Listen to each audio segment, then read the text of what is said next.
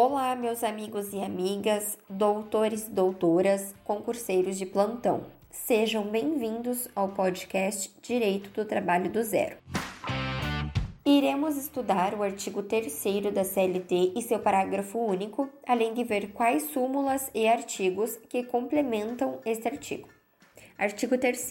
Considera-se empregado toda pessoa física que, ao prestar serviço de natureza não eventual ao empregador, sobre a dependência deste e mediante salário. Parágrafo único. Não haverá distinções relativas à espécie de emprego e à condição de trabalhador, nem entre o trabalho intelectual, técnico e manual. Nós encontramos nesse artigo a definição do empregado e que necessariamente precisa ser uma pessoa física. Não existe empregado pessoa jurídica. Pessoa jurídica, para pessoa jurídica, é prestação de serviço. Vamos aprofundar um pouquinho nesse tema aqui para deixar claras as diferenças entre um e outro. Quando uma pessoa abre a sua pessoa jurídica, ela deixa de ser um funcionário e passa a ser um prestador de serviço, ou seja, não existe um vínculo empregatício.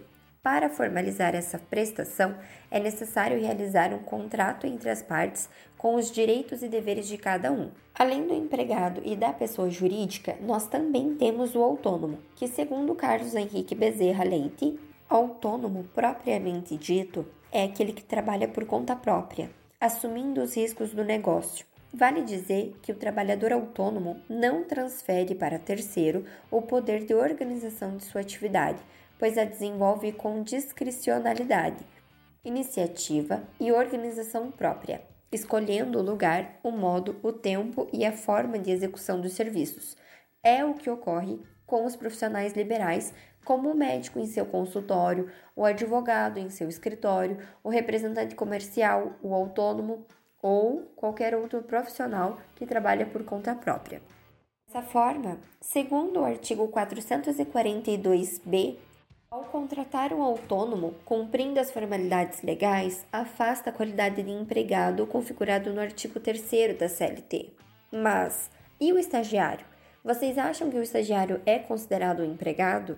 A resposta é não. Conforme previsto no artigo 1 da Lei 11.788 de 2008, o estágio é um ato educativo escolar supervisionado, desenvolvido no ambiente de trabalho, que visa a preparação para o trabalho produtivo de educandos que estejam frequentando o ensino regular superior, educação profissional, ensino médio, educação especial e anos finais do ensino fundamental, sendo esse na modalidade profissional da educação de jovens e adultos. Agora eu vou citar a súmula e artigo vinculado ao nosso artigo de hoje.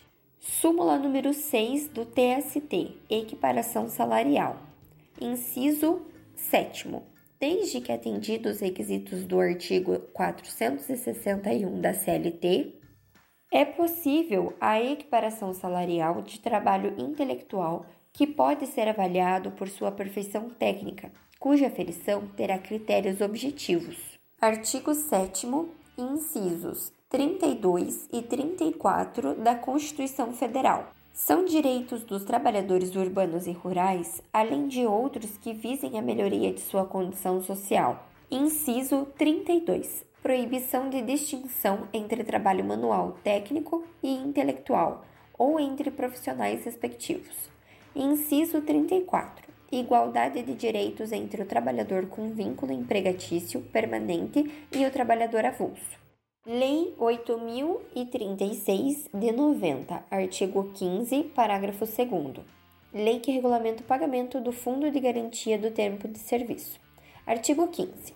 Para os fins previstos nessa lei, todos os empregadores ficam obrigados a depositar até o dia 7 de cada mês em conta bancária vinculada a importância correspondente a 8% da remuneração paga ou devida no mês anterior a cada trabalhador incluídas na remuneração as parcelas de que tratam os artigos 454 e 458 da CLT, e a gratificação de Natal a que se refere a Lei 4090 de 62.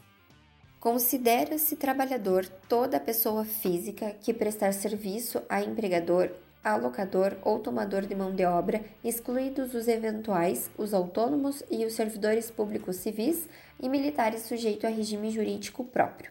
Sendo assim, você identifica quem é considerado empregado, podendo se utilizar da súmula para buscar uma equiparação salarial e configurar o pagamento do fundo de garantia.